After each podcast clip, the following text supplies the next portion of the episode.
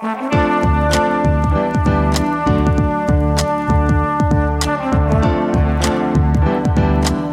listening to the Co Main Event Podcast. And now your hosts, Ben Fowlkes and Chad Dundas. That's right. You're listening to another episode of the Co Main Event Mixed Martial Arts Podcast. I'm Chad Dundas. That's Ben Fowlkes. We're both senior writers in MMA for The Athletic, and we meet here every single week to chop up all the new, newsworthy, prominent, and hilarious happenings in the world of mixed martial arts.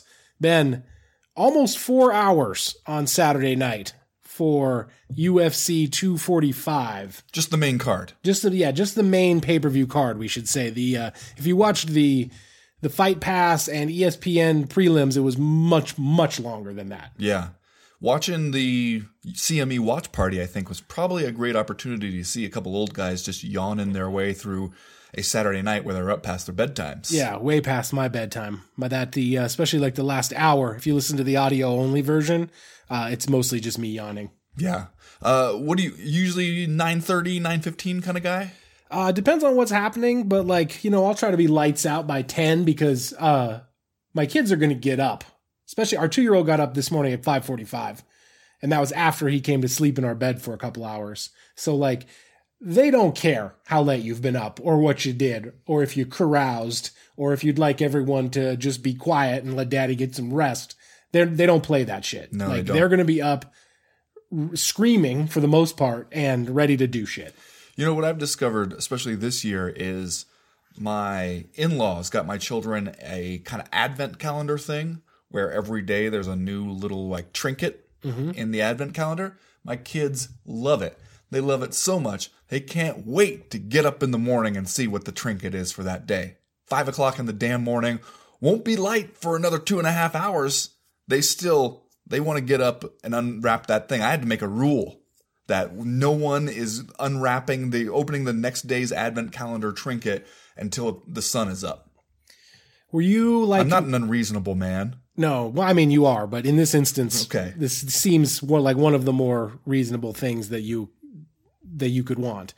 Uh, like me, did you begin to question the wisdom of having back to back to back twenty five minute championship fights?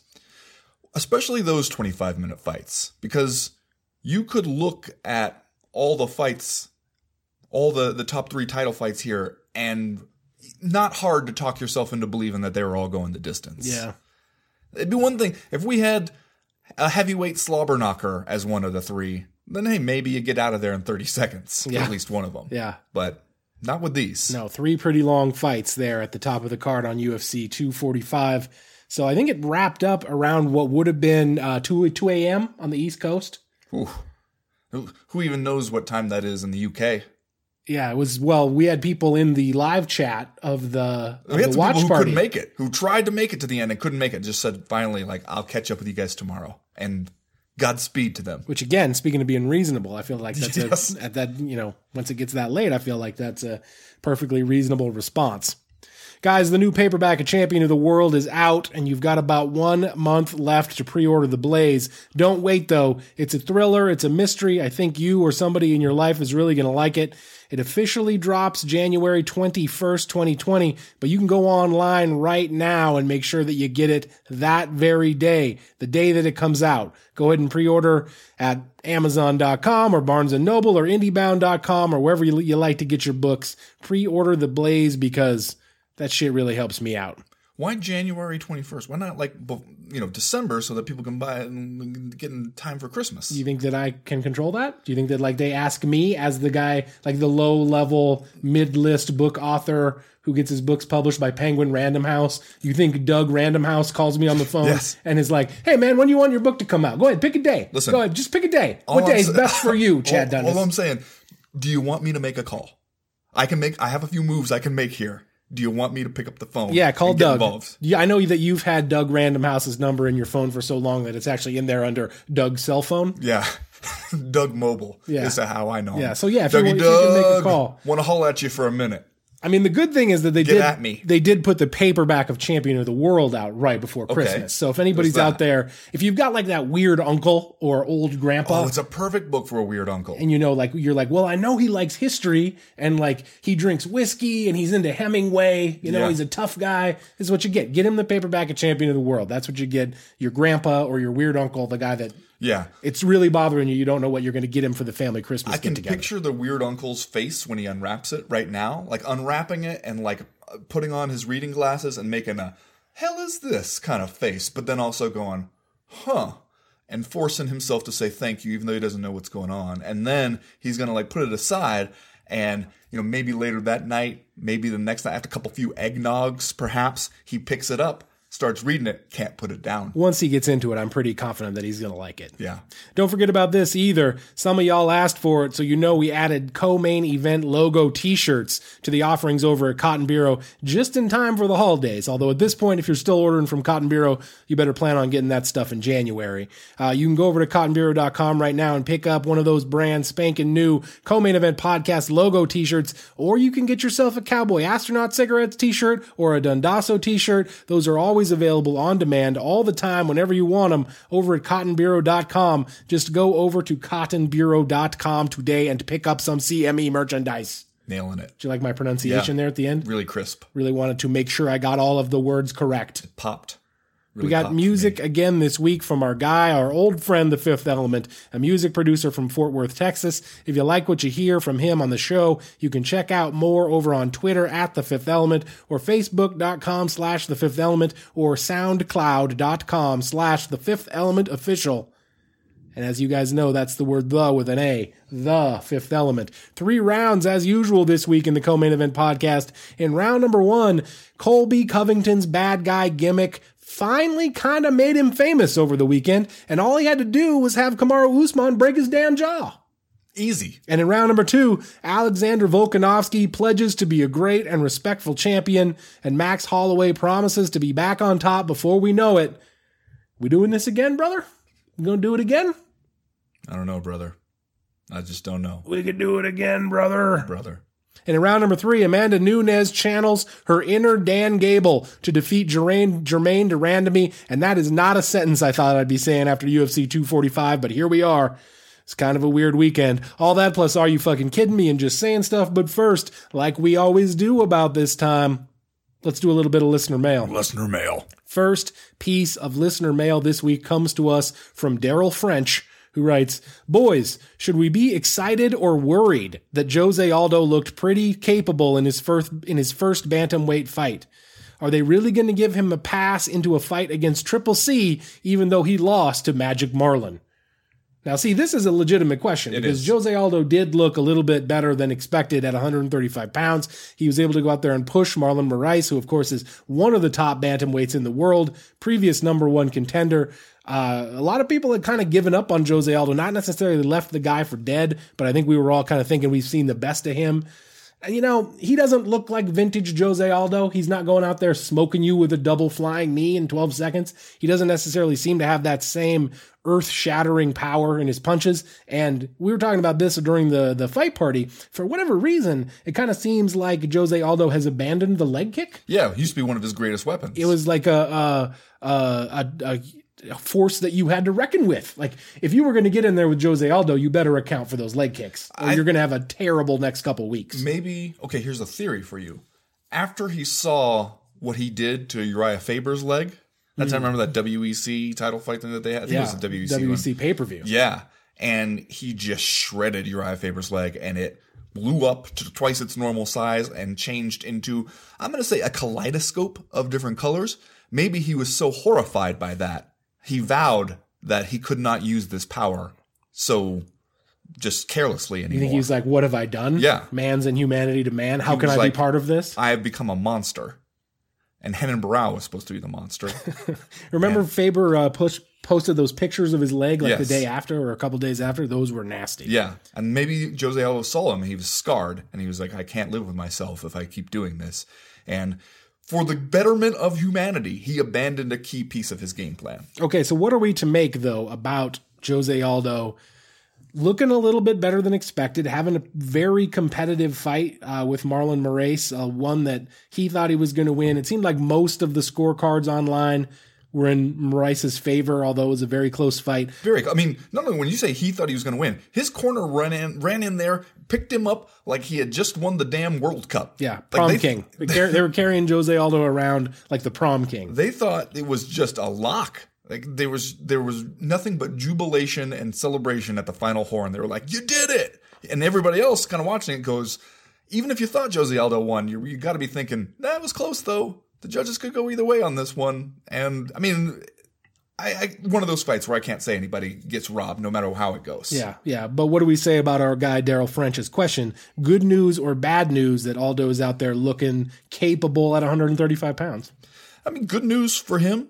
I also, though, do not get at all how people did this math about what happened here and carried the one, and then the answer in the end was title shot for Jose Aldo. Well, I mean, I think we know where the UFC is coming from. At least we just did Marlon Moraes. We got to find Okay. Henry Cejudo something to do. If you're talking about, you know, everything's relative, right? So if you're talking about a high profile men's bantamweight title fight, maybe Jose Aldo is one of the best things you can get, especially since uh, Uriah Faber got got by Peter Yan. Now, Okay. obviously, you want to talk about deserve as they say in Unforgiven, deserves got nothing to do with it. But you want to talk about who deserves a title shot, and I know we got a, I think we got a Uriah Faber question here coming up in listener mail, but Peter Yan, Aljamain Sterling, you got options. But if you're if you want to make it rain, you want to take a big fistful of money and throw it up in the air. It's not like Jose Aldo is Conor McGregor, but he's a little higher profile than those other guys. A little higher profile, but I'm not sure that the bump that you would get in pay per view sales, which I still think would be minor with Jose Aldo versus Henry Cejudo, I don't know if that justifies just us over here acting like it doesn't matter who wins and loses these fights.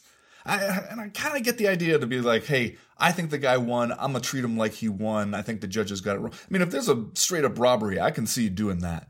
But this was a close fight. He didn't win it. He has yet to win a fight at bantamweight, like in the well, UFC. this was his That's- first fight.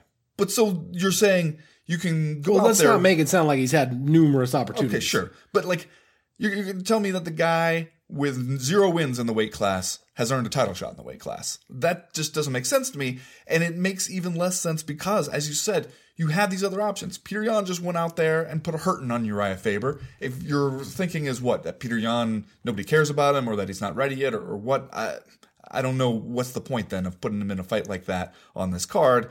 Also, Aljamain Sterling has been sitting there on a nice little win streak for a while. What are we just telling him, like, hey, get fucked? We don't care how many fights you win. Uh, and then you got Joseph Benavidez down there at flyweight. So you have three options where nobody could criticize those options on like just a competitive. These people have earned a title shot at Henry Cejudo in some kind of weight class in some kind of form. I and to go through all of that and then be like, uh, we're just gonna do Jose Aldo again. Like I feel like have a little more imagination. have you not been watching the UFC? Yeah, I know, I know, but still, It's like you've been cryogenically frozen since 2010 and you just woke up. don't you think stuff like this has a long term effect, like on the UFC's ability to keep selling you these fights, especially keep selling you undercard quality fights, where one of the things you're selling me is this fight may determine who ends up in the next fight. Like this fight is going to determine the pick title picture, and then instead, what you end up telling me is eh, we were just kind of going to do whatever we were going to do. These fights don't really matter. Like that all has a cumulative effect on people where they're going, I don't know why I should care about these anymore because I just don't believe you. Like when you say this is like a contender eliminator, a title eliminator, or whatever, you're just saying things. You Yeah. don't actually mean it. No, I agree with you. I mean, frankly, just the way that the UFC is handling almost all of its business and has been handling it almost since the dawn of the Fox deal, it feels like no one is being a steward of the sport right now. Like no one is worrying about where the sport is going to be in a decade or or 5 years or 15 years. It felt like we reached a point because for years you could make a case that the UFC, you know, kind of by default had to be a steward of the sport, that it had to kind of do what was right for the sport to keep MMA from drying up and blowing away. Yeah, just to keep it alive. And then at some point, it felt like the Fertitta brothers, Dana White, maybe the previous UFC ownership were kind of like, okay, well now we need to get paid. Like we did this thing Yeah. for for a decade, and now it's time for us to get paid. The whole steward of the sport thing was us investing, and now we're in the cash out phase. Right. They cashed out. And so since then, it feels to me like a lot of the decisions that have been made have been kind of short term uh, cash grabs or short term uh, plans designed to maximize income, which is fine. They're running a business after all. They're not here to make friends. But at the same time, like, it does about the feel like. over the next 10 years, not just make some money next weekend. Yeah, and right now I don't know that any of the people involved are really thinking that they're going to be in the business in 10 years. Eh, With the possible exception of Dana White, who we can all agree is going to do this thing till he drops. Yeah.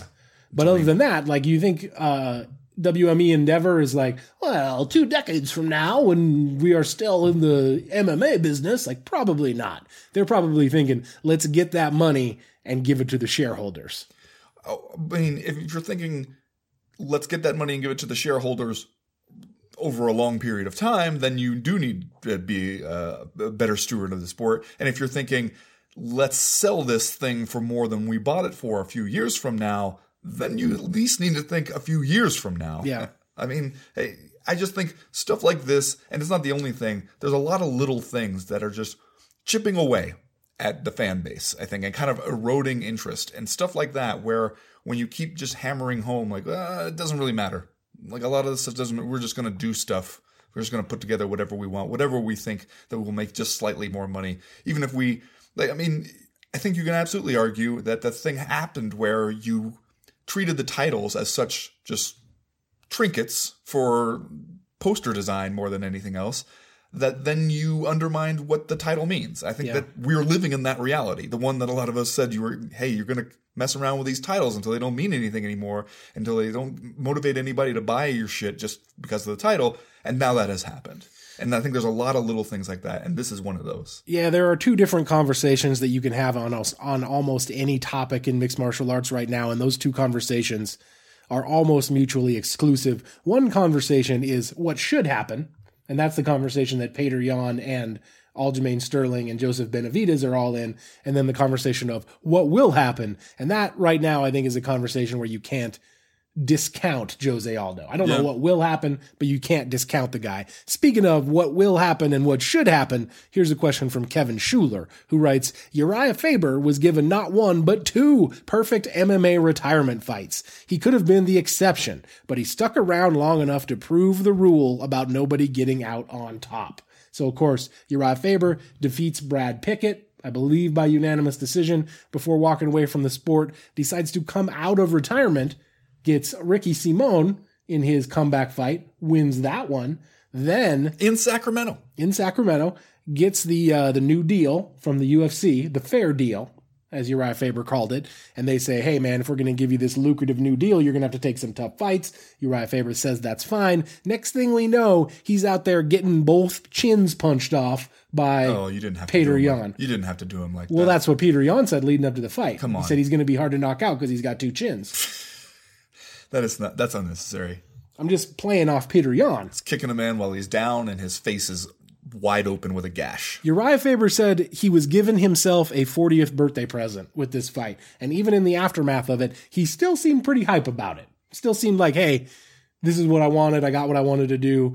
I think he said something about like talk about feeling alive exclamation point or something like that. He doesn't seem that bummed about it. But uh what do you make right now about Uriah Faber's return to the cage? And also, I guess to be fair, let's talk a little bit about Peter Yan as well. Yeah, this kind of went the way you thought it was going to go. Really, Yeah. it, it seemed like Yan took maybe the the first round to feel Uriah Faber out a little bit, figure out where he was going to be and what you're going to do, and then by the second round started to get loose. And credit to Uriah Faber's toughness, making it through that second round, making it through through the, into the early stage of the third round before he got caught with that head kick that he didn't see at all. And afterwards, Dana White does the usual Dana White thing where he's like, oh, I don't know what he has to gain from this anymore. He's a legend of the sport, other than money, and and basically being like, I don't think he needs the money but I mean, we could say the same for Dana White. Uh, saying basically it's not worth it anymore, and maybe also suggesting nobody at the UFC is going to really make it easy on him at this point for that kind of money. Would he make a quarter of a million dollars just for showing up here? Something like that. And we were talking about was it worth it for that? I mean, he seems to obviously really enjoy the process and really enjoy getting in there and just doing the thing. But also, you get beat up by a 26 year old scary Russian dude. That would make most of us rethink this whole thing. Yeah. Like what just what is there to gain that you absolutely need at this point? Or do you tell yourself, if you're Uriah Faber, you can't go out on that one? Who knows what you tell yourself if you're you're Uriah Faber? I mean, like clearly he's a tough, tough bastard. Uh, we've seen a couple of times the Jose Aldo fight that we talked about early earlier being one in particular where he has taken a lot of punishment and it seems like never even really phases the guy uh, until he, he finally is put out here by by Peter Yan. I don't know, man. Like I think it just comes down to what kind of dude you are, maybe how you're going to walk away from this sport and what else you've got going on. And we know Uriah Faber has some irons in the fire, or at least we are led to believe that he's a guy that has some business irons in the fire at all times and a guy who maybe would have other things to do if he decided he did want to walk away to to do other things. Uh, you know, he's got a, a young kid. Uh, he's got a, a fiance, or they may have gotten married at this point. So there are a lot of things that probably factor into Uriah Faber making a decision. But at the same time, he's one of these guys who you feel like he has been a competitor his entire life. And if he's going to walk away, then maybe he needs to replace that with something else. Right. Well, see, that's always the point, though, that you come around to with these guys when they're like, hey, this is the only life I've known. I, I don't know how to replace that. And especially with something like this, I've been working on a story that'll drop somewhat soon about MMA fighters talking about retirement and, and how they manage to get themselves talk themselves into it and stay into it and the difficult parts about it. And one of the things that a lot of people said is that it's not something that you can replace in your life. You know, other things that you do that you might get a kick out of, you can get that same kick. You can find a way to get that same kick out of a similar but different kind of thing. Yeah. And what you get, what a lot of them get from getting in there in a cage and fighting for money with another human being on live TV, that is really tough to replicate. Yeah. There just aren't a whole lot of things that fulfill that that need. So, but then the question is don't you know that eventually that day must come? Like even if you're saying not today and you know maybe not this year, sooner or later you will have to stop fighting people in a cage for money on TV. Yeah. Like you, that day is going to inevitably come, whether it's because you just can't physically do it anymore or because no one will pay you to do it anymore. One of those things is going to happen. And if you know you have to figure it out sooner or later, then it's not necessarily a great argument to be like, I will keep getting my head beat in into my 40s just because I don't want to figure it out yet. Yeah. I think you hit the nail on the head with Peter Yan a second ago when you said he's scary. Like, I think at you know at 125 pounds and 135 pounds, it's good to have people who are scary. You, at least historically, we've had a hard time getting people to tune in to watch those weight classes. You know, when Demetrious Johnson was the longtime flyweight champion, he was it was kind of like the defining thing of his UFC career is that he was historically great and all of his fights fetched either very low buy rates or very low ratings. Now you got Henry Cejudo, the double champ at both of those weights. He's clearly going out of his way to be a little bit more marketable than Demetrious Johnson did, but at the same time, I almost feel like you need a Conor McGregor style figure. You're obviously not going to replicate that, but like Conor McGregor got people to tune in for featherweight fights because he would punch you in your face and knock you the fuck out in 13 seconds. I feel like it's good to have a guy like Peter Yan who is scary. Like Yeah. at that weight, you need a little something extra to get people to tune in and watch. And one of the things that's been missing from those lighter weight classes, scary dudes. So what do you do? Do you make a fight between uh, Peter Yan and Aljamain Sterling and be like, okay, this one, whoever wins this one is going to get the bantamweight title shot? Because first of all, I may not believe you, Right. but also then you're saying if you feel like you have a lack of contenders you can get people to pay for, you match those two guys up against each other, you're eliminating one of those contenders. Yeah. Well, it's kind of like classic UFC matchmaking if that's what they did. Not only because you would be knocking off a contender in a weight class where you need as many contenders as you can get, but also like sending scary ass Peter Yan out there to fight a talented takedown artist in Aljamain Sterling. I feel like that's absolutely something the UFC would do. feel like you're begging for it. Just like begging for it a little bit. I mean, Peter Yan has nine wins in a row. I don't know what else he And could do looks at this point. And looks awesome. I don't know what else he could do at this I point. mean, you make Henry Cejudo versus Peter Yan right now, and I watch the shit out of it. Yeah. But I also recognize that it's going to be the hardcores who watch the shit out of it. And but then, but that might just be the, the the like the ceiling yeah, with see, men's bantamweight. I just, or at least right now, I I have a hard time buying the reasoning that well, hey, if we make Henry Cejudo versus Jose Aldo, well, then it's you know they're talking about it down at the the corner bar Right. and. Your, your homies are calling you up from all over, being like, "I gotta come over and see Henry Cejudo versus Jose Aldo." I mean, I think that's still mostly a fight for the hardcores. Uh, it probably does marginally better. And that's also what I wondered when Henry Cejudo comes out of all of this, making himself a, a poolside promo video Yeah. where he is targeting Jose Aldo of all people after this. And also, while I like most of what Henry Cejudo is doing, can we do away with the thing where you you hire a couple models to just stand there and hold your belts and not say anything? See, this was going to be my "Are you fucking kidding me?" So we might as Oh, well just damn it! I'm sorry. we might as well just throw it out there now. Like, are you fucking kidding me? It's like we can't do anything without objectifying a woman in this sport. It's like we have zero ideas beyond that. Just sort of, if Henry Cejudo just does the thing where he gets out of the pool and sits down in a chair uh, with his belts and starts talking to the camera and then says your movie sucks and dives into the pool, I'm on board with that. Like, Yeah. you, you don't have to love the Henry Cejudo personality, but like as far as I'm concerned, if you are cutting a Razor Ramon style WWE 1990s promo in MMA, you've got my attention. but he's got to have the ladies there, the like the the the women that look like robots, Yes. sitting there in their bikinis, holding the belts, uh, fanning him with a leaf or something like that. Like, why do we have to do that? Why do we have to do that specific thing? I was even more into it when he, for one of the fight weeks, had some members of his entourage, like training partners or coaches or somebody, just dress up like security detail. Yeah. like that is Yeah, even better. Like good. have a couple dudes in just all black suits and black uh, sunglasses. Have them put fake like Secret Service earpieces in, and then have them stand there in white gloves holding your belt. Uh, that will even work for me. But yeah, it, it just seems like mm, that's where you're you're you're getting into a Colby Covington territory, and you don't really want that if you're Yeah. so you want to be the Henry Cejudo guy. But my original point was, do you think he obviously watched this weekend's fights? Comes out of it going like, all right, I'm trying to trying to choose a path for myself here.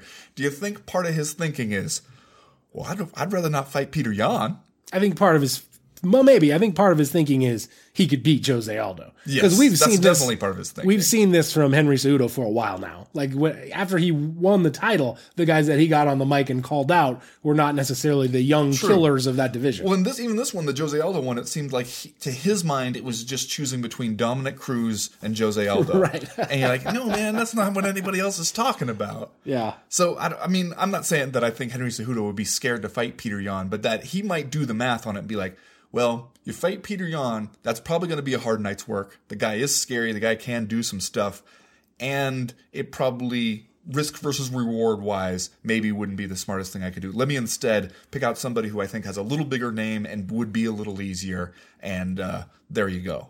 All right, we're gonna do this uh, email from Windham Rotunda, aka Bray Wyatt, over there in the WWE, aka the Fiend, the current WWE. I believe he is the Universal Champion. You're telling me the man's real name is Windham Rotunda. Yeah. And then when he became a professional wrestler, they were like, uh, let's let's change that. That's not distinctive enough. I mean, Ricky the Dragon Steamboat's real name is William Blood, right? Like we've seen them do this in the past.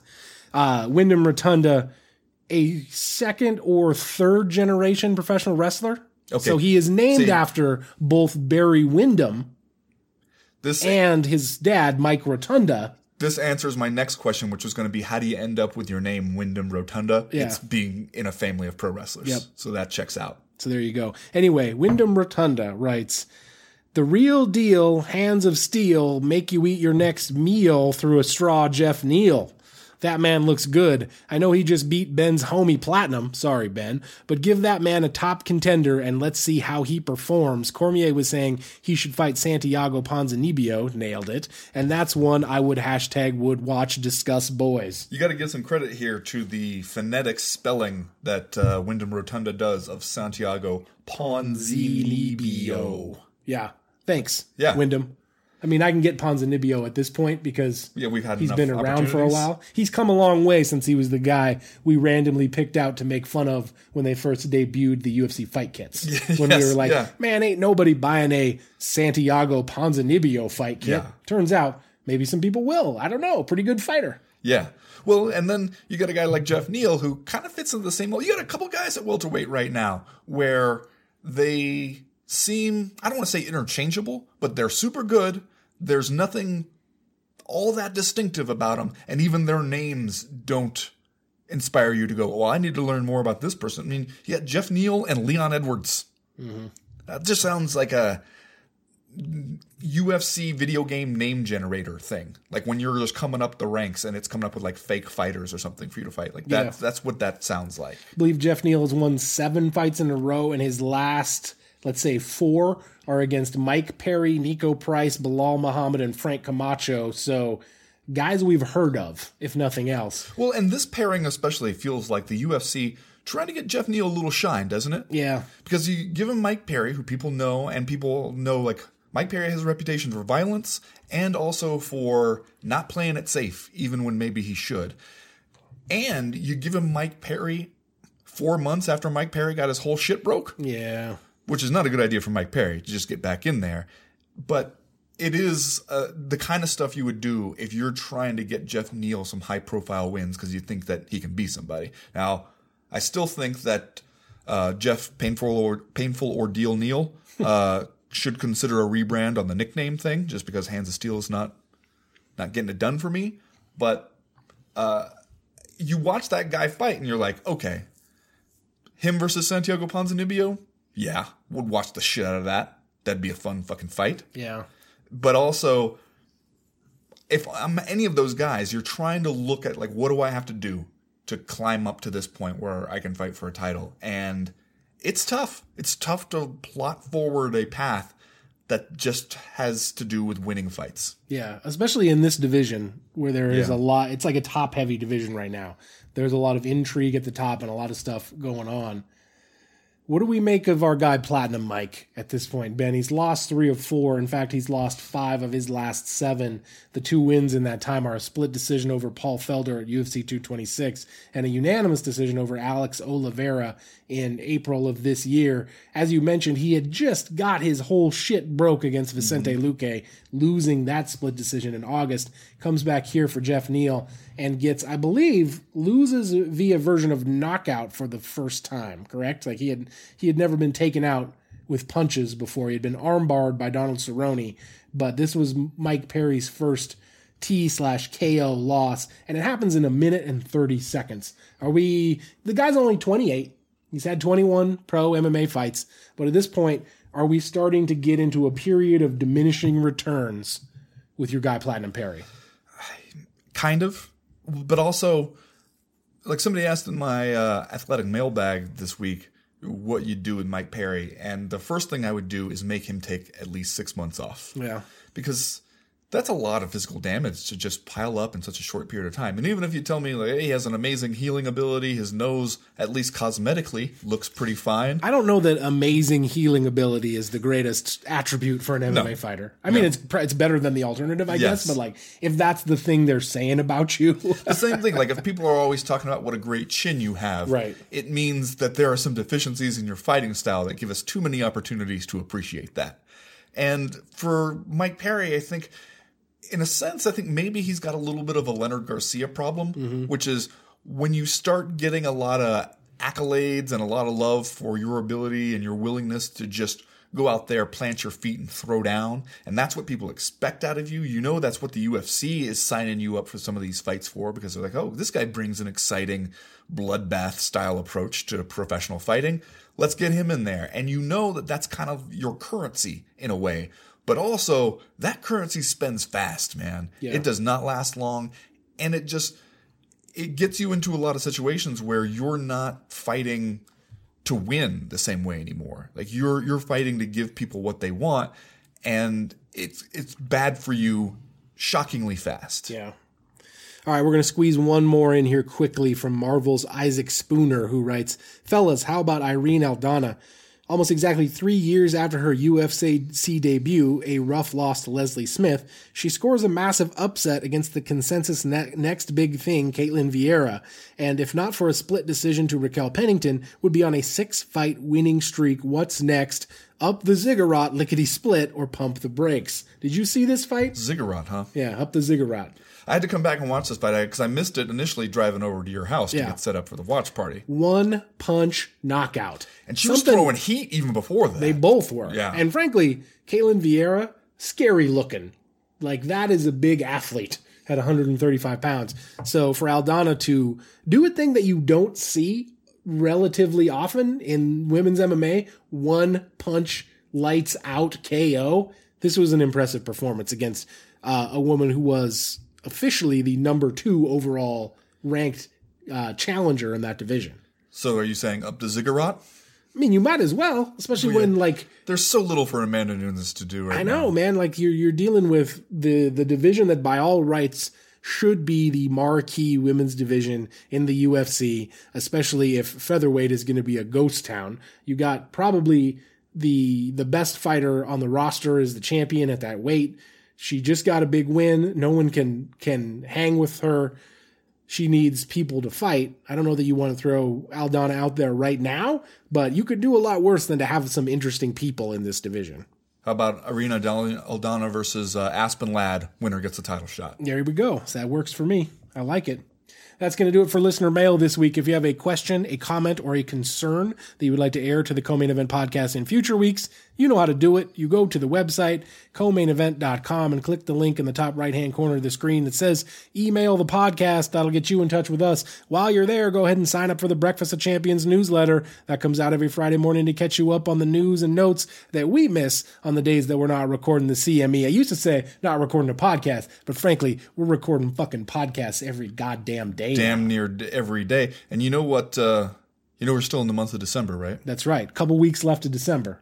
About to hit the holiday season. You know what that means? I know what it means. I'm trying to talk so that you don't have the opportunity to get in here with your Tito Ortiz quote. I'm trying to fill the space. I'm trying to stretch for time. I'll wait. I'll wait you out. All right, go. You might as well get it over with. We are in the middle of co-main event podcast Patreon pledge drive month. That's correct. What you got to do if you're listening to the podcast right now, go to patreon.com slash co-main event and get in on the Patreon action. We got podcasts all week, Wednesday live chat, uh, also a movie club coming up this week about Once Upon a Time in Hollywood. Very excited for Directed by Quentin Tarantino. Friday we'll have the, uh, the Patreon Power Hour featuring the Almighty Power Rankings.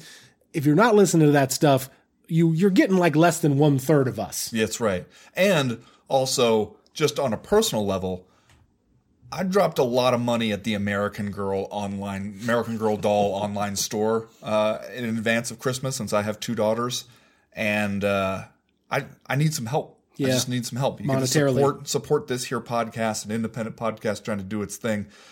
And in the service of that, I will hit you with today's Tito Ortiz quote in honor of CME Patreon Pledge Drive Month. Are you ready, Chad?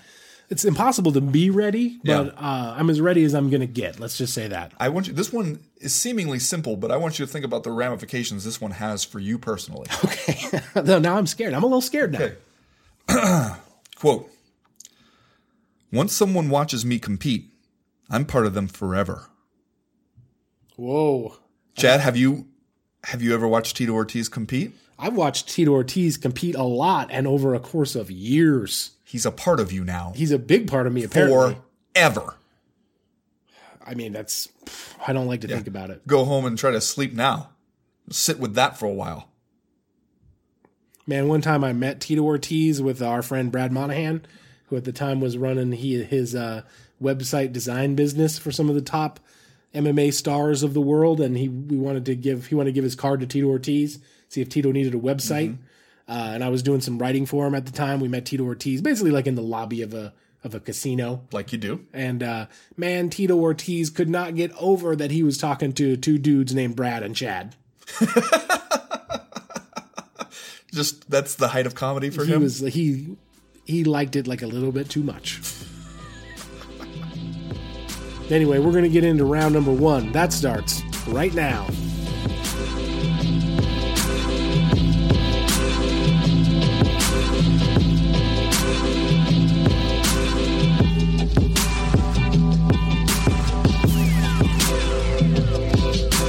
50 seconds, Ben.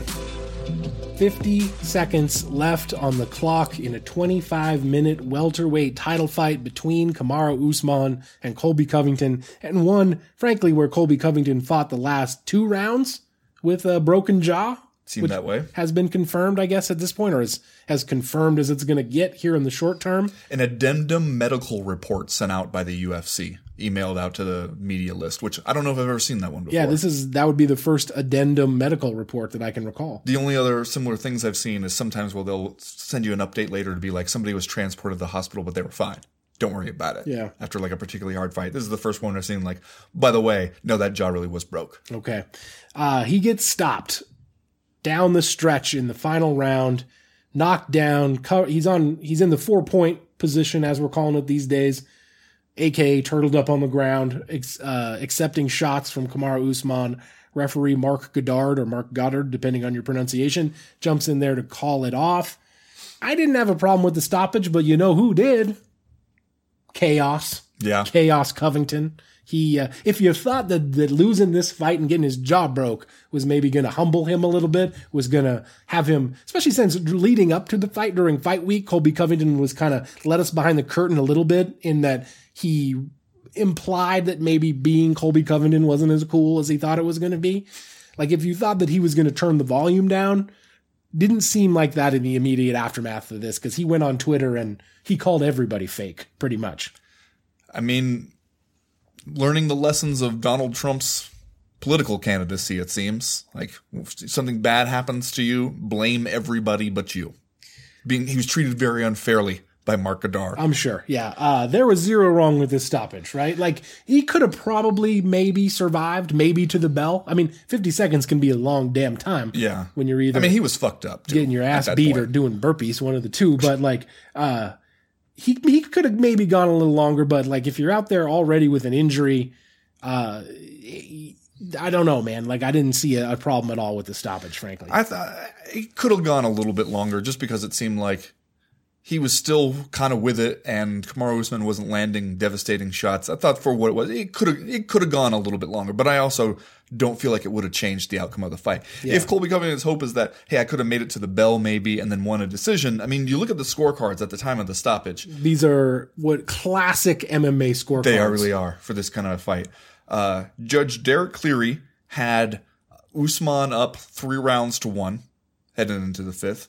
Uh, Judge Eric Colon had it even, two rounds apiece, and these are all 10-9 rounds, no 10-8s here. Uh, and then Sal D'Amato had it three rounds to one for Covington at that point. Now, even if Colby Covington survives to the bell, he's going to lose round five, absolutely Yeah. he may lose at 10-8. I mean, it, in a just world, he would lose at 10-8 because there's a big difference between, you know, landing a couple more strikes and like in some of these earlier rounds and dropping the guy and beating him until blood is all types of fucking blood, God, pouring out of the guy's face. Like that's a 10-8 round in anybody's like reasonable estimation. So he loses that decision even if he does make it to the bell. So I don't know what you're really complaining about there. Yeah, unless he does something unbelievably awesome during that last 50 seconds. Which, come on, He's probably not going to. No. Like not only because you are barely surviving at that point and you're you're not on the verge of landing, you know, some kind of spinning heel cook that heel kick that's going to knock Kamaru Usman out cold, but also just because one thing about Colby Covington's fighting style, while it's really effective when he's able to kind of get out in front of people and overwhelm people, it's kind of like being a, an option team in football or like a, a team that def- relies on its four yards and a cloud of dust running attack, which is if mm-hmm. you fall behind, you don't have a great way to really strike back quickly. Like, he does not have that ability to just like pull off amazing finishing shit in Yeah. a couple seconds. That's just not in his game. So I don't think that you can argue that the stoppage changed the outcome here. I would hate to be around three MMA judges trying to order a pizza. it just seems like every time we hear the scorecards, these guys can't agree on anything. Well, yeah, and like to have wild disagreements on like one guy wants pepperoni, another guy wants the the supreme thing with everything on it. And the third guy's like, third guy wants let's, hamburgers. Let's get Thai food. Yeah. yeah. Uh, we got an awesome fight though out of Kamaru Usman and Colby Covington. One of the narratives in the wake of this fight has been to question whether or not this fight represents some manner of redemption for Colby Covington. Uh, you know, some people are online saying you got to respect the toughness. Maybe he talks a lot, but he's he's super tough. I think Dana White at the post fight press conference was basically like the guy's a jackass, but you got to give him his props for being super tough. Still, other people online are essentially taking up the position like that they find his rhetoric so off-putting that they don't think that you got to give the guy any you know undue credit for simply going out there and doing his job and having an MMA fight. I'm a person that likes to think more things can be true or different things can be true all at the same time. It doesn't have to always be one way or the other. You can have a guy who is maybe reprehensible, eh, you know, on a personal level, but still capable of great athletic things. I think that you can acknowledge both of those things. Where do you come down? I mean, I think that we can we have space enough in our brains to be like Colby Covington is a good fighter and he's tough as all hell. Because to go down that to go sit back on that stool after the third round, Yeah. and say, I think my jaw is broken. Which, but I love the response from his corner. By the way, the first initial response was it seemed they kind of act like they didn't hear him. Yeah. Kind of like if my daughter says she hurt her foot. Like, I was out playing and I hurt my foot first time, nothing. Second time, be like, "Mm, okay. Yeah. Yeah. Everyone hurts their foot at bath time. Okay. Right? yes. The same way, like, yeah, when I'm trying to get my uh, youngest daughter off to school in the morning, and it's kind of a routine where she, I'll get her strapped into the car seat, and then she'll tell me she's hungry, and my reply is, "Yeah, I'm hungry too. Everybody's hungry, man. Let's get going." And then, you know, when he kind of repeats it, they're focusing on technical advice, that kind of thing. Because hey, it, it's not quite uh, Greg Jackson telling you that he doesn't want to hear about your groin right now. But it is kind of. Cub Swanson told me a story about his broken jaw, the second one he suffered where it was in the fight, and he told Greg Jackson, like, I think my jaw's broken again. And Greg's response was something along the lines of, all right, well, let's try to stay positive and get back out there. But he was saying how, since it was his second one, he had a better concept of, man, I know immediately what the next six weeks of my life are going to be like since I've been through it already. And once you have that in your head, it's hard not to just trip down that negative rabbit hole about I'm going to be eating all my meals through a straw for a while and it sucks. So for him to get up off the stool and go back out there for the fourth round after that and do well, like not just survive the fourth round, but he's still in that fight in the fourth round Yeah. that shows you that he is a tough guy and a good fighter who's really about that life. At the same time, he did act like a complete shithead for like the last two years or something. Yeah. Like that doesn't just because like nobody was ever saying when they were criticizing Colby Covington before that Colby Covington is weak or that uh, he he is not a real fighter or that he's not a tough. Nobody ever said that. Nobody except Jorge Masvidal. Well, okay. Jorge Masvidal said a lot of things. and if you got a problem with it, he and Ike are going to come see you. But I, I, I don't see how him again proving toughness and skill in a fight. We already knew that stuff about him. I don't see how that says anything about the way he has chosen to behave as a person. Yeah, no, I agree. I think that uh, the problem that you get in is when you start treading near the line of Colby Covington put on a great fight, so what he did to promote this bout was okay. Right? Like, we as human beings have the mental capacity, uh, the nuance to acknowledge that Colby Covington promoted himself in a way that even he seemed to dislike near the end Well, just like the consequences anyway. and yet was able to get in there and have and put on a, a fine athletic performance. Like both of those things can be true, and one does not necessarily even really affect the other. But it's rare, even in this sport, to get this sort of poetic justice of a guy who got here in part by talking all kinds of stuff. Yeah. Who, who got our attention, like forced our attention by just his refusal to stop saying all manner of dumb and or and or intentionally offensive triggering things. Like it was talking that got him here as much as fighting.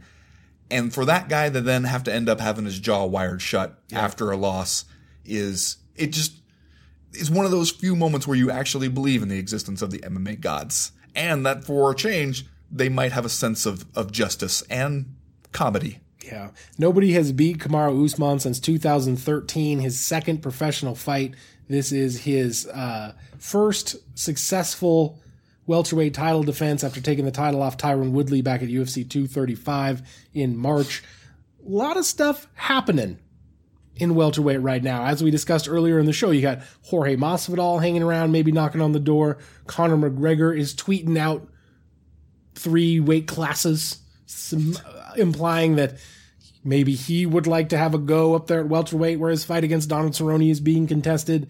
Uh, obviously, Leon Edwards, who we've talked about in the past, who is super, super good and doesn't offer you a huge payday and thereby cr- presents the most dislikable matchup in all of fight sports. Yes. Uh, I feel like Kamaru Usman is a good champion. I feel like for the most part, he handled this win. He handled all of this stuff with Colby Covington pretty well. Do you have a favorite thing that you want to see happen for Kamaru Usman now? I think you do Kamaru Usman versus Masvidal. Yeah. Hey, Masvidal's not going to get any hotter unless No. he were to like fight Conor McGregor. well, and And Conor- we're already doing something with Conor McGregor. yeah, so. we're, we're doing something that seems to look months ahead and in advance. Like he's going to fight Cowboy Cerrone at 170 so that he can fight Khabib at 155. Haven't you heard? Right, It's yes. the plan that makes just so much sense. It, it makes so much sense. Shouldn't even have to explain it. Occam's razor. Yeah. So if that's the plan over there, Jorge Masvidal has had himself a year, man, and this is the time. If there ever is going to be a time for Jorge Masvidal to challenge for that top spot, I like. What was the point of turning Jorge Masvidal into such a thing? The BMF title, all this other kind of stuff. If then we're going to have this opportunity where the champion needs somebody, and Kamaru Usman, a great fighter who is going to need some help selling a fight still. Yeah. He needs that little bit of uh, promotional help that Jorge Masvidal can bring to you. So you make that fight. In the meantime, have Colby Covington fight Tyron Woodley or something. Uh, You can still revive that. Uh, everybody wins. All right. Uh, what's your "Are you fucking kidding me?" Since I already discharged mine earlier in the uh, in the show. Well, Chad, we didn't even talk about it. I'd be remiss if I let us go by without mentioning Chase Hooper. Okay. Yes. Yeah. Chase Hooper comes in here, 20 years old, comes in here looking like a damn infant. Like imagine Middle school kid. Yeah. Like if you if you were walking by the 7-Eleven that's closest to the middle school and Chase Hooper starts mouthing off to you, old man, you'd be like, "What the I'm going to teach this kid some manners." Next thing you know, you're in a world of hurt. Yeah. Because Yeah. this guy, I mean, not only is he going to then show up looking the way he looks, beat up Daniel Teymur, then he gets on the mic, sounds like a 12 year old boy Yeah. when he speaks. You, you're just, you, you look at this guy with his shirt off and you're like, man, you are at least a decade away from chest hair.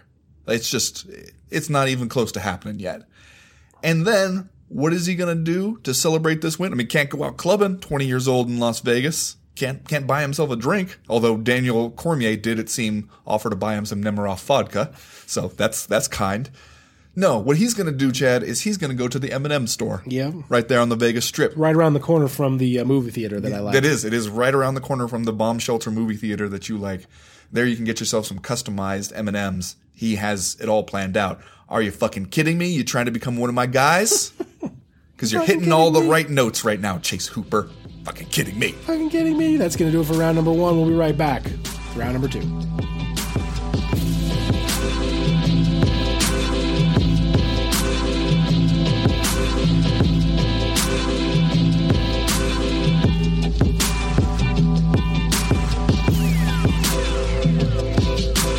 Chad, I want you to try this one on for size. Just see how it sounds, see how it fits. Okay.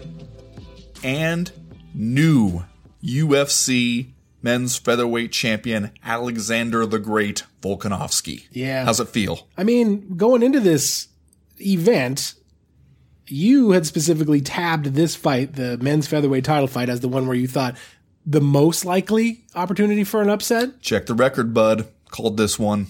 And yet it still felt surprising to me to see Alexander Volkanovski go out there and kind of like sprint right by Max Holloway. Like this one went the distance, but at the same time, it wasn't really in doubt. Like we we knew headed into the uh, into the decision, the announcement of the decision, that Alexander Volkanovski had pretty well beat Max Holloway. And maybe Holloway, if Holloway Uh, you could have made a case for it if he would have got the t- decision, but at the same time, I would have been surprised. This I would have been surprised too. I mean, I was also though surprised to hear one judge give it 50-45 to Yeah. Volkanovski. Yeah. That's some MMA shit right Yeah. there. Another surprise seeming, and, and maybe this has more to do with all of the stuff that we, as the MMA bubble, have said about Max Holloway, who is a guy who's really easy to like, and some people consider him to be sort of like a generational talent that he's that good. But I was astonished to see him get kicked so many damn times in the leg, almost like no one's ever really thought of this before. Maybe you kick Max Holloway in his knee, see what happens. Yeah, I was surprised to see him not make better adjustments for that because Yeah. it, it seemed like early on he just regarded it as well. That's something that's happening for now, but it won't. It won't continue. Yeah. I don't really need to worry about it. But also, this is one of the things we talked about beforehand. Like, it seems the way that one of the things Max Holloway is best at, or when he is able to to be best is when he can convince somebody to get in these kind of firefights with him because he's a, just kind of a, a pressure fighter a lot of times and people they want to get him to leave them alone for a second or two let, let you breathe and a lot of times good pressure fighters they're just kind of constantly in your face and you got to hit them and keep moving in order to keep from getting sucked into their zone and then sooner or later you want to hit them hard enough so that they stop coming and that's when he gets you. It's because then the next thing you know, you're standing there and you're trading and he's throwing a lot more punches than you are and he can just throw in, in combinations and, and connect so cleanly with so many different punches that he overwhelms you. Yeah. And we've seen that happen. He did it to Jose Aldo and he use you, he's best when he can use your own ego to bait you into that because you got to believe that, hey, I can hit this guy hard enough that he's going to rethink this. Mm. And against Dustin Poirier, when he went up to lightweight, it didn't work so well because Dustin Poirier could hit him hard enough to get him to kind of back off and rethink it at times. Alexander Volkanovski didn't have to do it and didn't get pulled into playing that game. He had a, a strategy clearly and he managed to stick to it for five rounds. And because he was able, he was so mobile and he just wasn't going to stand still and always be in the same spot where you could find him whenever you wanted to. And it seemed like Max Holloway just couldn't make the adjustment to deal with that. Yeah, it was really a masterful performance from Volkanovski, not only like with the leg kicks, but controlling the distance. Like you said, you, we all kind of scoffed at the idea that, uh, or the reality that Alexander Volkanovski had a slight reach advantage in this fight just because he's so much shorter. Uh, but like when you actually saw the fight play out, like he did a really good job of keeping the fight at a range where like he could kick Max Holloway in his legs and he could dart in and punch Max Holloway when he needed to. And, but it just like didn't really allow Max Holloway to start that sort of like snowball offense that he can get into when he really gets in a rhythm. And so, and I'm, and that must have been the case with the leg kicks too. It's just like, it's not the case that Max Holloway does not know how to check a leg kick. Uh, it's just that Alexander Volkanovski, I think, was was pitching such a perfect game that Max Holloway couldn't really ever get into a rhythm to do anything about it. And frankly, I think we got to acknowledge at this point, City Kickboxing, the team from uh, uh, New Zealand that Volkanovski comes from, which also has Israel Adesanya, who obviously just won the uh, UFC middleweight title, and Dan Hooker, who is on an upward trajectory right now. So like a relatively small gym in a relatively, at least from our perspective, out of the way place, uh, churning out world class dudes at this point. Yeah, absolutely. And I mean, they've got to really be sitting back there and be like, well, 2019 went all right. Yeah. You know? not, not too shabby. That's that's about how we drew it up. But the question comes about what do you want to do next here? Because I heard people asking like, do you want to make an immediate rematch? Because Max Holloway did have a great title run Yeah. at featherweight, and it's not like he got blown out in this fight.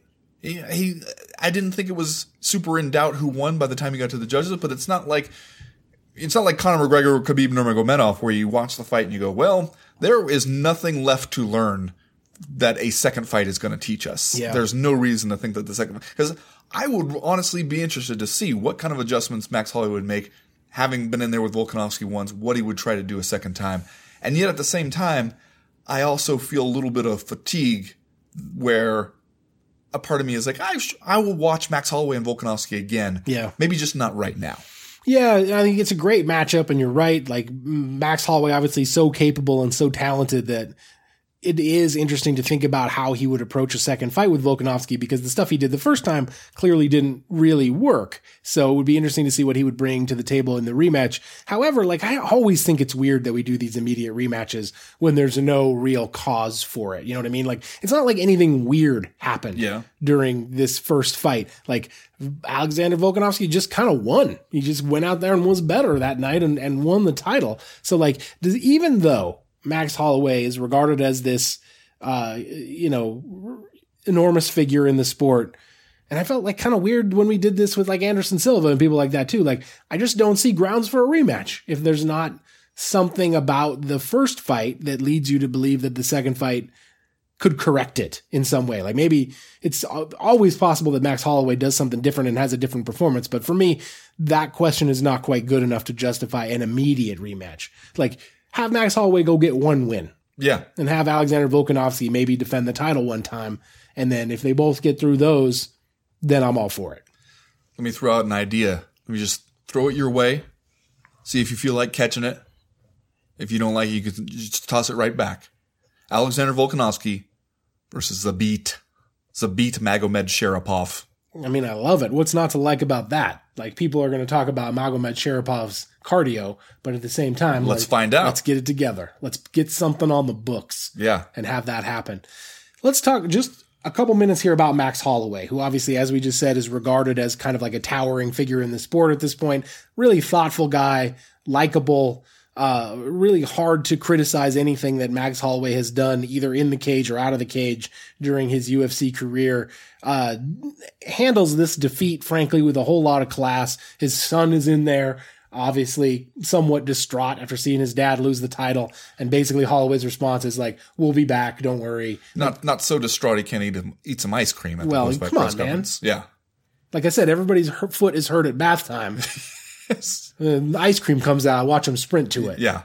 Absolutely. But, you know, Max Holloway, still a young guy, obviously very young in the sport.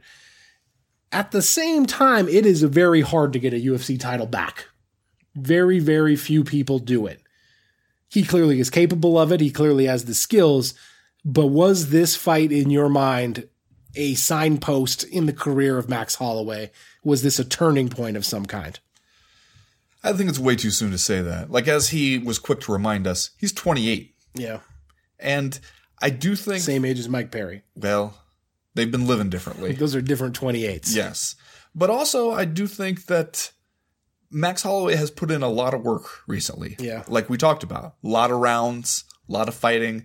And while it's not like he's just a head down brawler who absorbs a ton of damage, he also is not afraid to take a little bit of damage. Like that, that pressure fighting style where he wants to draw you into these exchanges because he feels like he's just going to be faster and land more punches and he can take it more than you can that does take a toll on you physically Yeah. and just all the training camps and everything too. So uh, I'm not saying that I think that he's used it all up, but I do think it may be a little bit of time before you rush back in there would do him some good. Yeah, he seems like a person that could benefit from some time off. Not necessarily just to like get his body right, but also just to sort of like, you know, be out of the limelight for a few minutes. Uh, let, let fans kind of get into Alexander Volkanovski and some of the other things that are going on. And then when Max Holloway comes back for whatever his return fight is, then we can all be like, oh yeah, Max Holloway. He's really, really good. That's awesome. Yeah. All right, that's going to do it for round number two. We will be right back with round number three.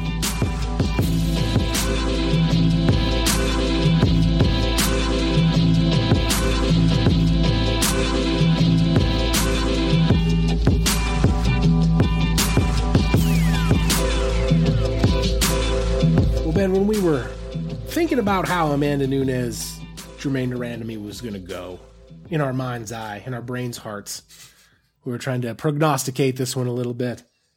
I'm not sure that I expected takedowns and top control to be the difference here. Amanda Nunes ultimately defeats Germaine de Randamie uh, 49 44, 49 46, 49 45 across the board from the judges. Uh, but I think all things considered, got a tougher fight from Germaine de Randamie than maybe many of us were expecting, and went out there and utilized a set of skills that we don't necessarily usually see from Amanda Nunes and that we weren't expecting to get in this matchup. Now, after it was over, Amanda Nunes was like, This was the plan all along. I wanted to see if I could go five rounds with Germaine de Randamie. Uh, I don't know if that's true or not. Man, if that was the plan, I'm, I guess I'm glad you didn't tell us ahead of time. Yeah. It would have. That's the one thing that you don't you don't want to tip your hand about that. Yeah. It's going to be a decision, you guys. I'm planning to go all 25 minutes here. Like, I can't wait to go out there, take her down, and more or less hold her there. So- Are you ready? Yeah, a uh, an obvious win for Amanda Nunes. However, like some moments here where like Germaine de Randamie did much better than we thought. Like I believe there was a like a knee, uh, uh, triangle, and then like an up kick that kind of rocked the world of Amanda Nunes a little bit here. What was your takeaway from this fight? Like, what did you think about the the style of fighting? Did it make Amanda Nunes seem less impressive to you or more impressive because she's able to go out there, have a completely different kind of fight than she normally has and still be dominant? I mean, I concede that it is, I guess, impressive for her to show you, like, oh, I can also do this. But also, as a viewer Yeah. and as a fan, it's not like I was like, man, what I really want from Amanda Nunes is to show us that she can. She can grapple her way to a five round decision. Like, no, I liked, I was really enjoying the other thing that you did where you just punched people in the face really hard until they fell down. That was pretty rad. In fact, that was how you got to be the women's goat. And then to come out here and do this, and it's like, okay, cool. Cool, you have this this in your back pocket. But it's also not like anybody was saying, well, even if you have good wrestling, it'll never work against Germaine de Randamie. Yeah, right. You know, like so I don't know. It, I would have preferred to see the just skull crushing, face punching Amanda Nunes, but I also can understand you go out there, you got the title. If you're Amanda Nunes, definitely you know that if you lose the belt, the UFC is not going to be in a hurry to put you back in an opportunity where you can get it back again. Like they they barely like you as it is. Well, if if there was ever a sign that maybe we should have anticipated a less than exciting fight between Nunes and de Randamie, it was that the UFC f- seemed like it finally turned a corner on trying to promote Amanda Nunes a little bit leading up to this fight. Uh, putting out special press releases about the goat and how good she is, and like finally, it seems like we're gonna get on the on the train with Amanda Nunes here, and then like that should have been maybe our first clue that like okay, this fight will probably underwhelm because that frankly is just how shit happens. Yeah, maybe.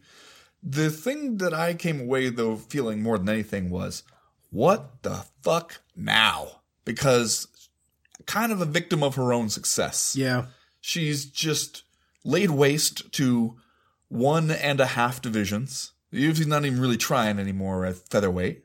Still got that belt. Still got the old belt. Doesn't seem like they're ever going to replace it because you're never going to get a chance to defend the, that one and get the new belt. And then we were already kind of reaching for contenders when we signed up Germaine de Randamie for this Yeah. fight. And so what do you like?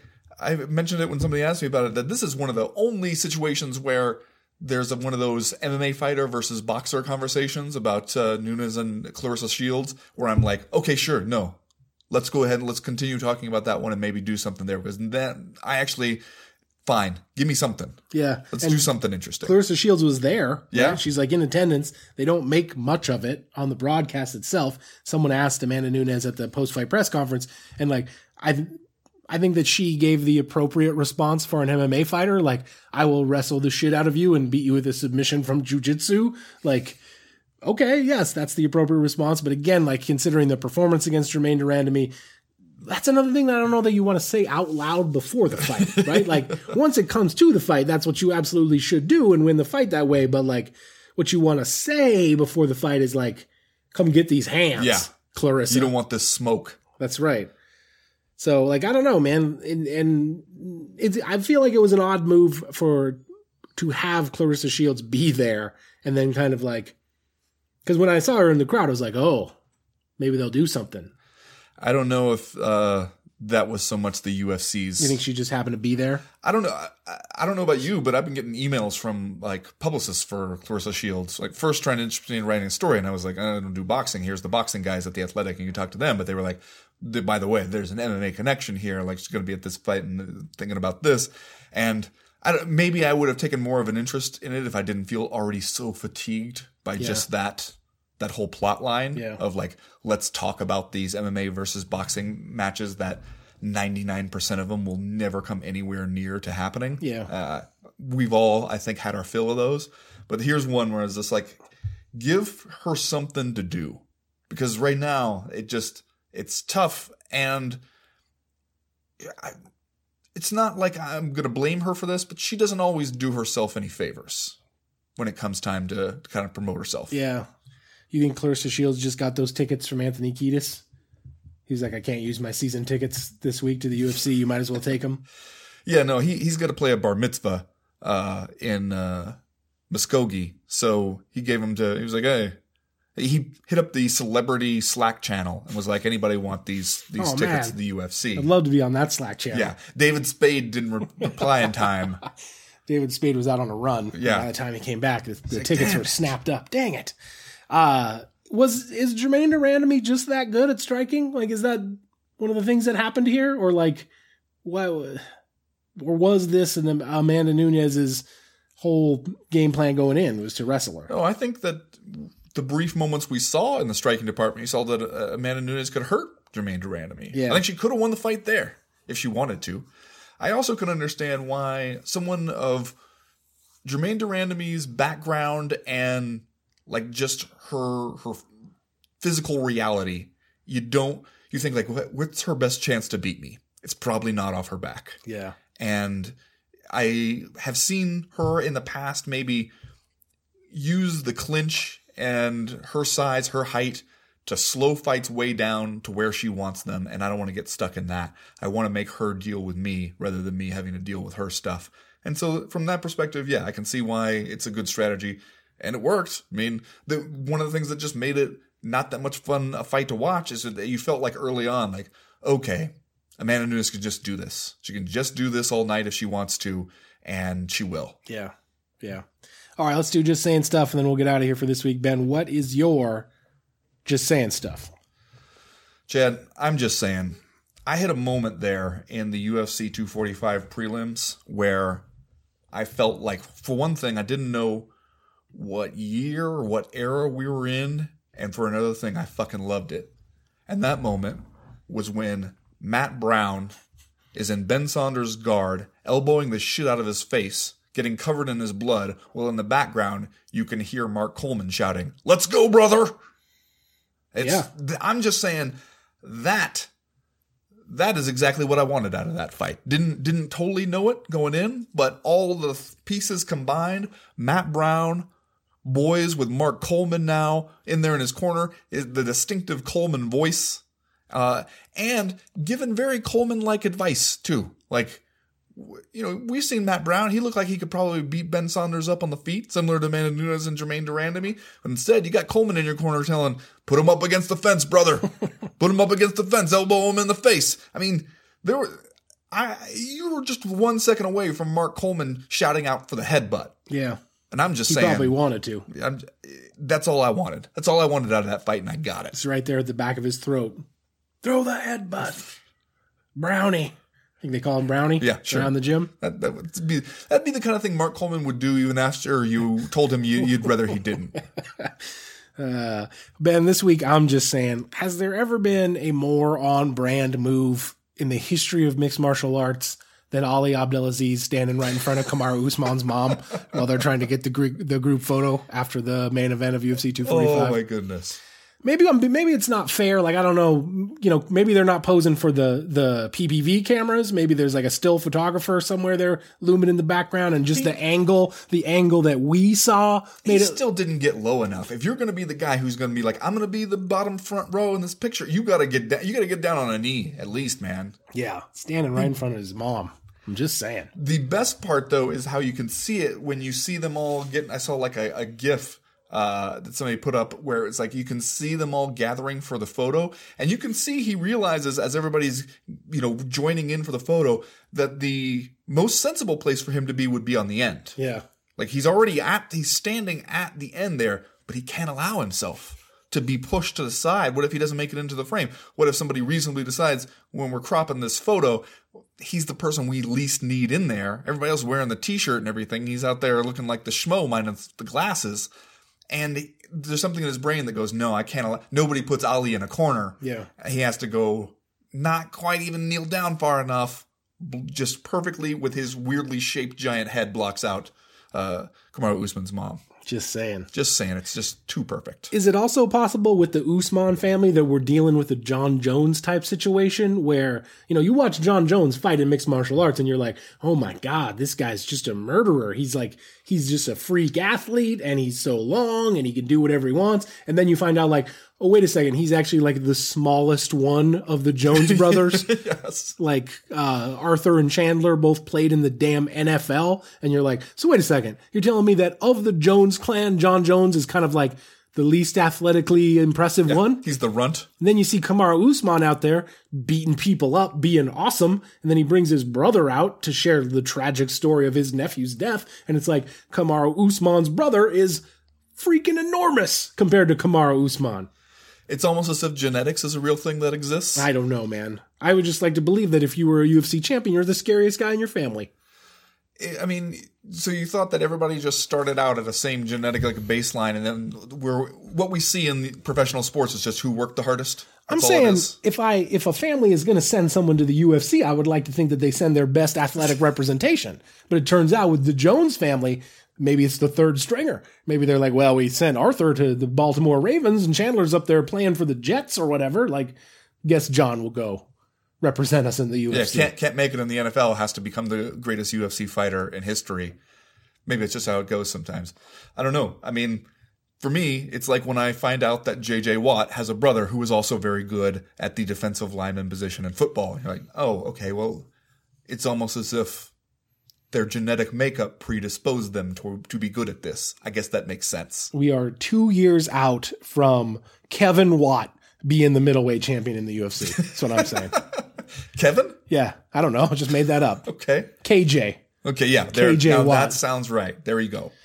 Are we going to do something special next week on Monday? Are we going to do a live chat instead Yeah. of a podcast? Let's do a live chat. It's the it's Christmas week. It's different stuff going on. It's it will be uh, the start of Hanukkah, December the 23rd, one week from today, next Monday. So what we're going to do is instead of recording an actual li- like standard podcast, we'll be having a live chat over on the Patreon page, but this live chat will be open to all people, Everybody? not just patrons. Everybody on the face of the planet. all listeners of the co-main event podcast can show up at patreon.com slash co-main event next monday at 11.30 mountain time the one true time zone so 1.30 eastern 10.30 pacific Where are we going to do this is the question.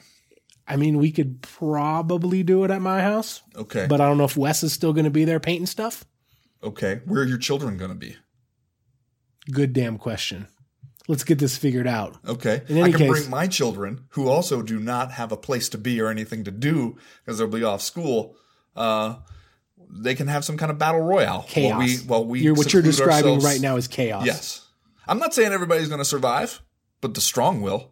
so Whoever does survive. as it pertains to you, the listener, a live chat a week from today, 11:30 a.m. Mountain Time, December the 23rd. To watch it, you got to go over to patreon.com slash co-main event, but it will be free and open to everyone. And that's what we will do the week of Christmas. I assume we will also circle back on that Friday, the 27th, and do a power hour.